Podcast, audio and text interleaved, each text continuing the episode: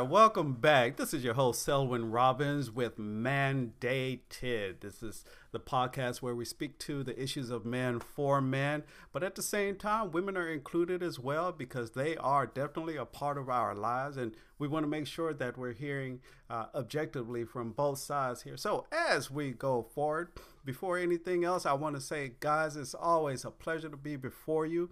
I'm always excited to uh, have the opportunity to encourage, empower, and support you. And if by any means that you need support, just reach out to me. You can find me on Facebook or you can send me an email, which uh, you'll find in the information below.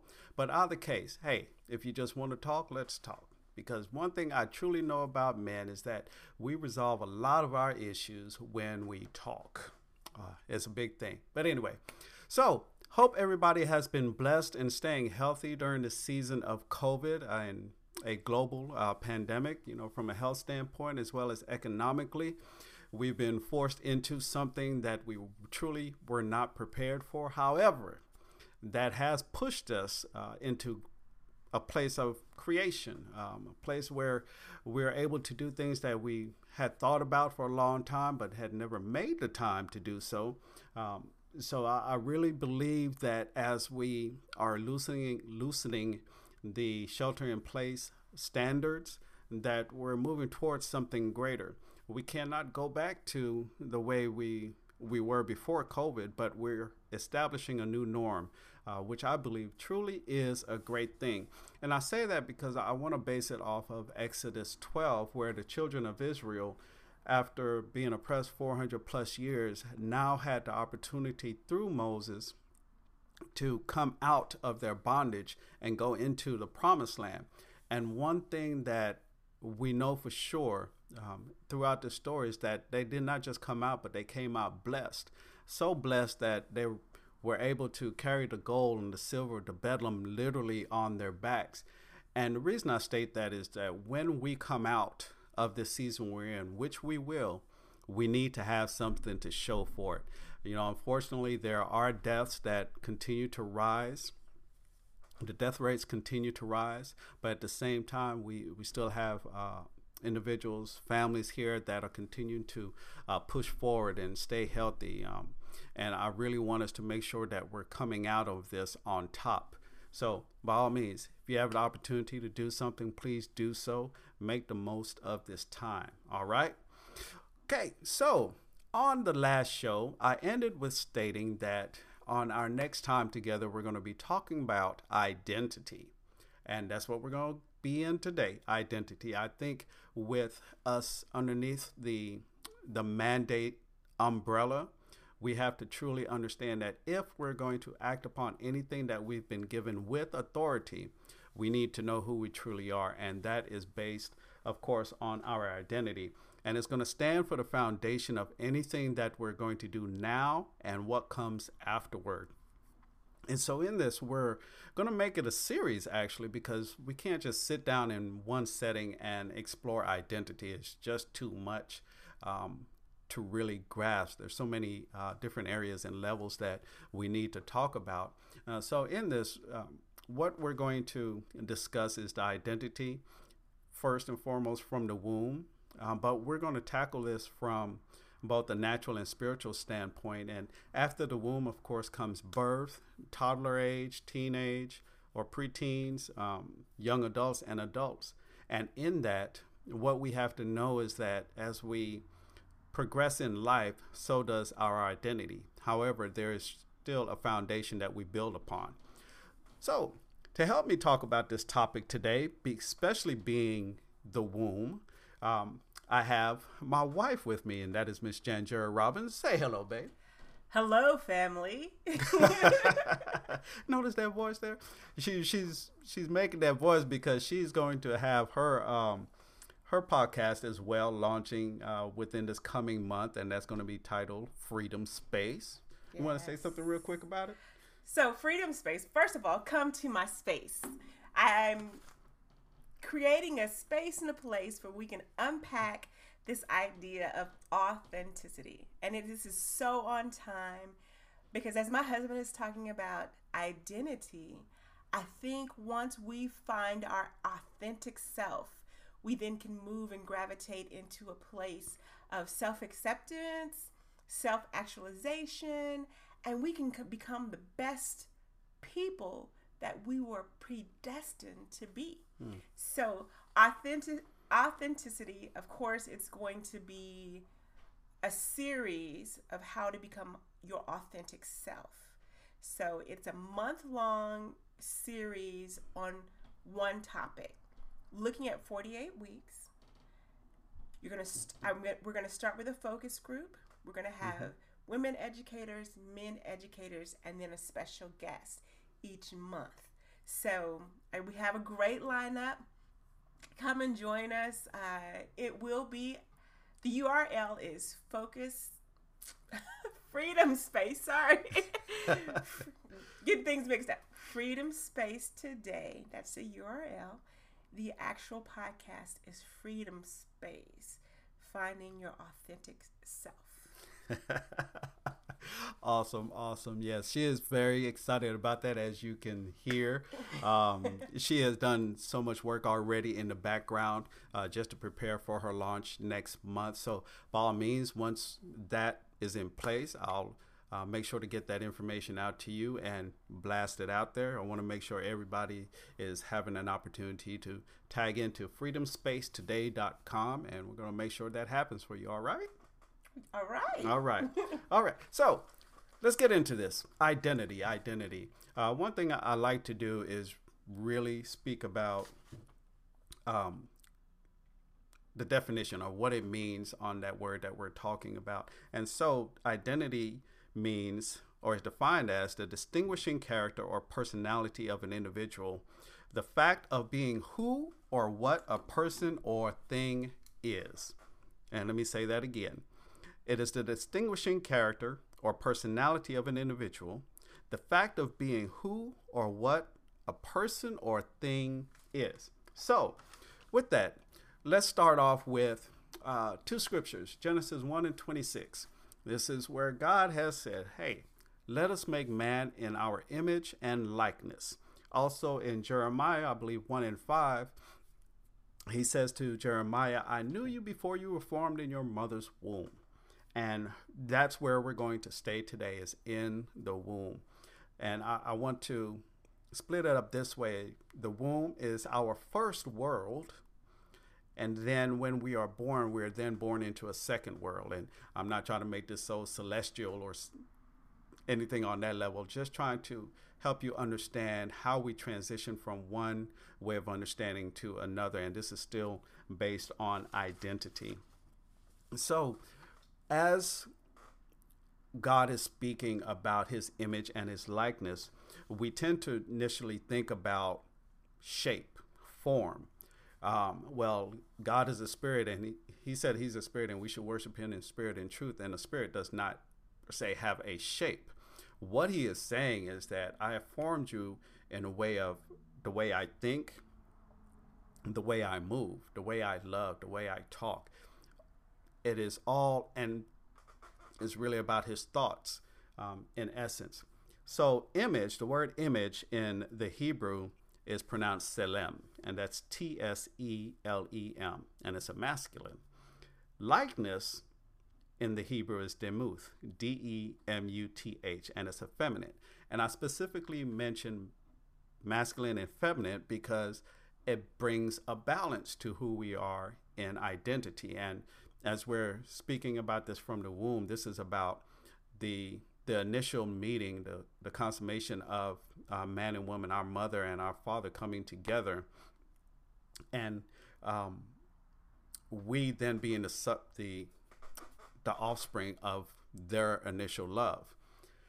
So when it comes to identity, it is first created in that womb. We are thinking about it from um, the things that we are fed in that time frame. So I, I, want my wife to speak on this because she is a mother.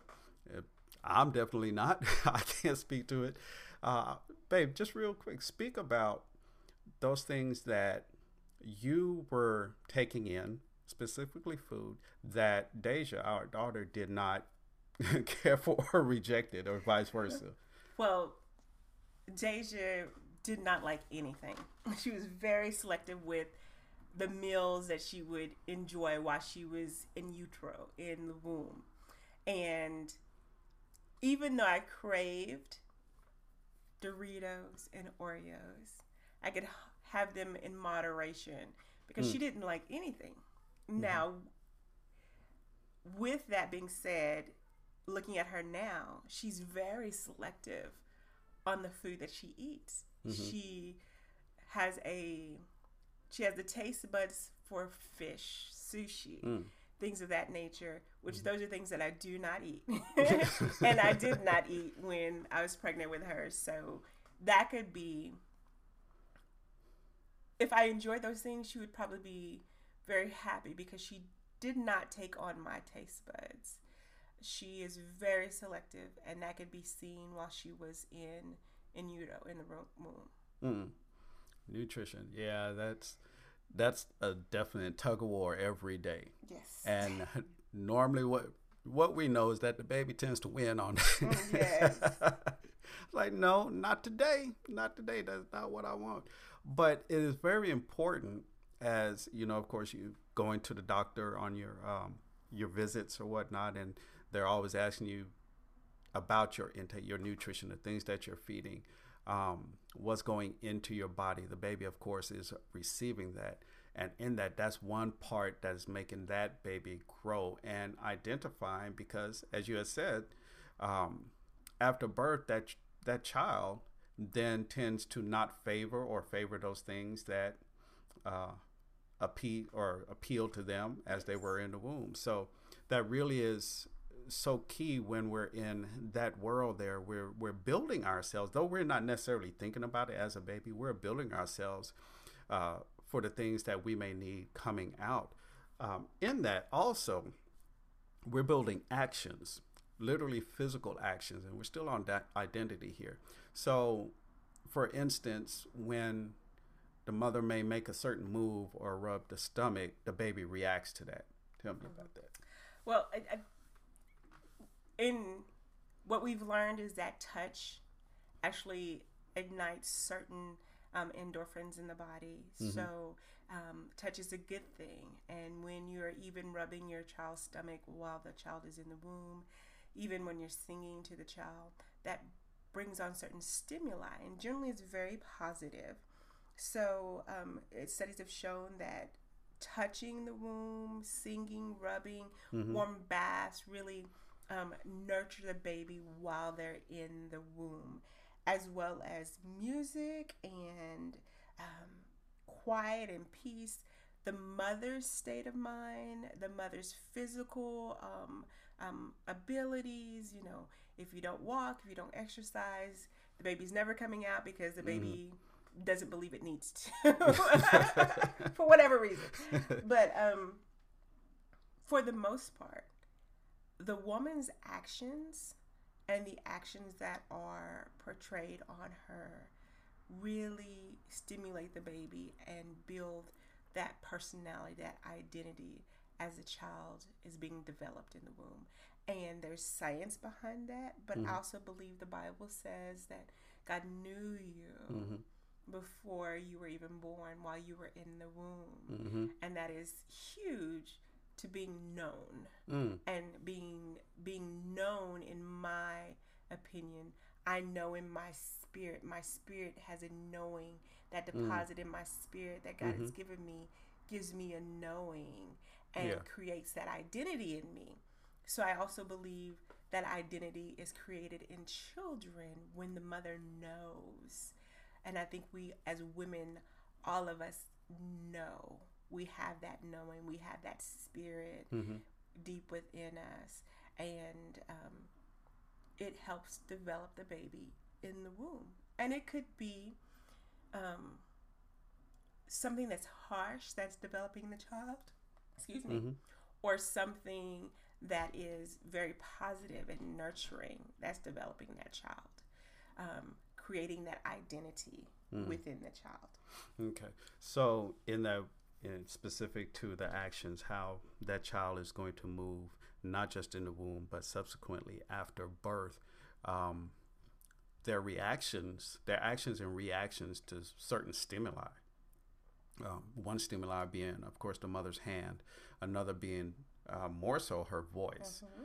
because she, of course, naturally has that nurturing um, uh, emotion to her. So the baby is feeding off of that, you know, whether it's high pitch, low pitch, whatnot, loving in all of that, the baby builds his or her actions accordingly. We also, in the womb, are formed in regards to our physical appearance. And just based off of the genes between the mother and the father, of course, determines um, how that child is going to be in regards to its shape. You know, how tall is going to be, what eyes, what hair color, um, weight wise, you know, all of that really plays into, of course, we know the factor of how uh, this child is going to um, navigate life. And I'll say it this way I'm about, okay, in sports, they labeled me as five seven, but I'm about five six, right? so what they did, the thing in sports was to always make a player um, seem bigger or taller than uh, they were, and that actually were because it was an intimidation factor. At the same time, it became a detriment because look, I know I'm only five six, right? But I'm still gonna live up to my five seven name. I just am. Uh, because I, will say this, it's somewhat of a confidence factor for me. Um, in sports, you know, being the shortest guy, it's in basketball, you were always going to be the point guard. You didn't play any other position. You were the point guard. In football, you're the running back, uh, maybe a, or the tailback. That is um, on defense, probably a cornerback or something like that. But it limited you to your size limits you or expands you to certain things that you can do in life, and in that, um, people react. So for me, because I was short, you always get the nicknames of Shorty, mm-hmm. you know, and I had some weird nicknames. I don't know why people, it's either based off my height or my name. But anyway, you get those nicknames, and if you're not built up, especially as at the age of a teenager, to handle that, it kind of sticks with you for some years. And I have to say, at times it it does come back in the sense of residue. I can still feel it at times, but for the most part, I'm secure in it. Um, but that's just the the traits of my family. There's nobody really tall, with the exception of my older brother. He is what six mm. six two or six three, but he has um, a different father. So that's just how it goes. But for the most part, our family is everybody's probably under six foot. I, in my opinion, I think you said some great things within that. You know, you you were going to live up to yeah. your uh, five seven name, and I think that was something because your mother is a fierce woman. she is a force to be reckoned with, and and so there are a lot of scientists and specialists. Um, one, Marcy Aksnes, mm. who really talks about when the baby's in utero. Okay. How a mother's fear, a mother's compassion, a mother's um, way of life, those those repetitive behaviors and emotions actually shape the fetus, mm-hmm. um, their personality, their psychology, so their mindset. So the identity of a child is being shaped and developed in utero. Mm. Now, that doesn't mean that that child will come out and never change, but that does mean just like you and your mm-hmm. five seven holding on tight, That's right. gonna run out That's there right. and get tackled no matter how many times. Um, but you're gonna stand up because you come from a line of feisty people, and that was kind of embedded mm-hmm. in you f- before birth.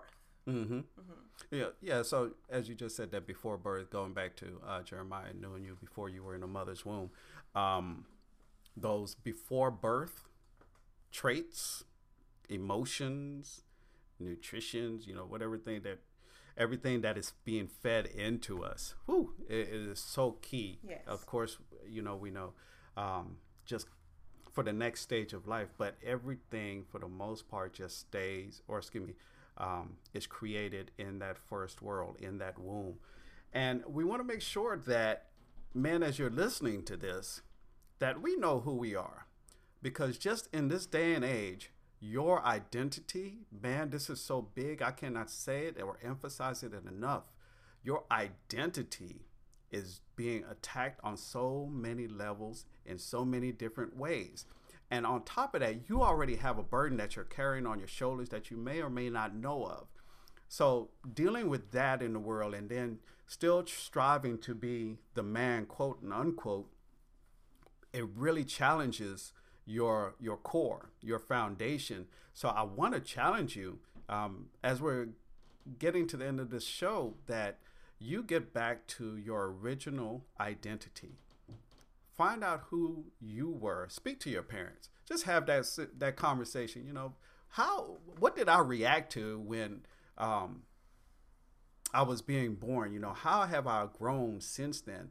Because that is that information is what you need to propel you for where you're going. But you have to do that today um, because we know the enemy comes to kill, steal, and destroy everything. He wants to kill everything that's that has life. He wants to steal everything that we have possession of, and he wants to destroy everything that's being built. Um, and all of that is centered around our our identity. So as we close today, I, I want to leave you with this particular word. Um, I just listened to a podcast with Gary Vee. He was um, a special guest on Lewis Lewis Howes' um, show. I believe it's Leaders, if I'm correct. And he made this quote, or he stated this quote here, and he says, "My humility is the offset to my confidence."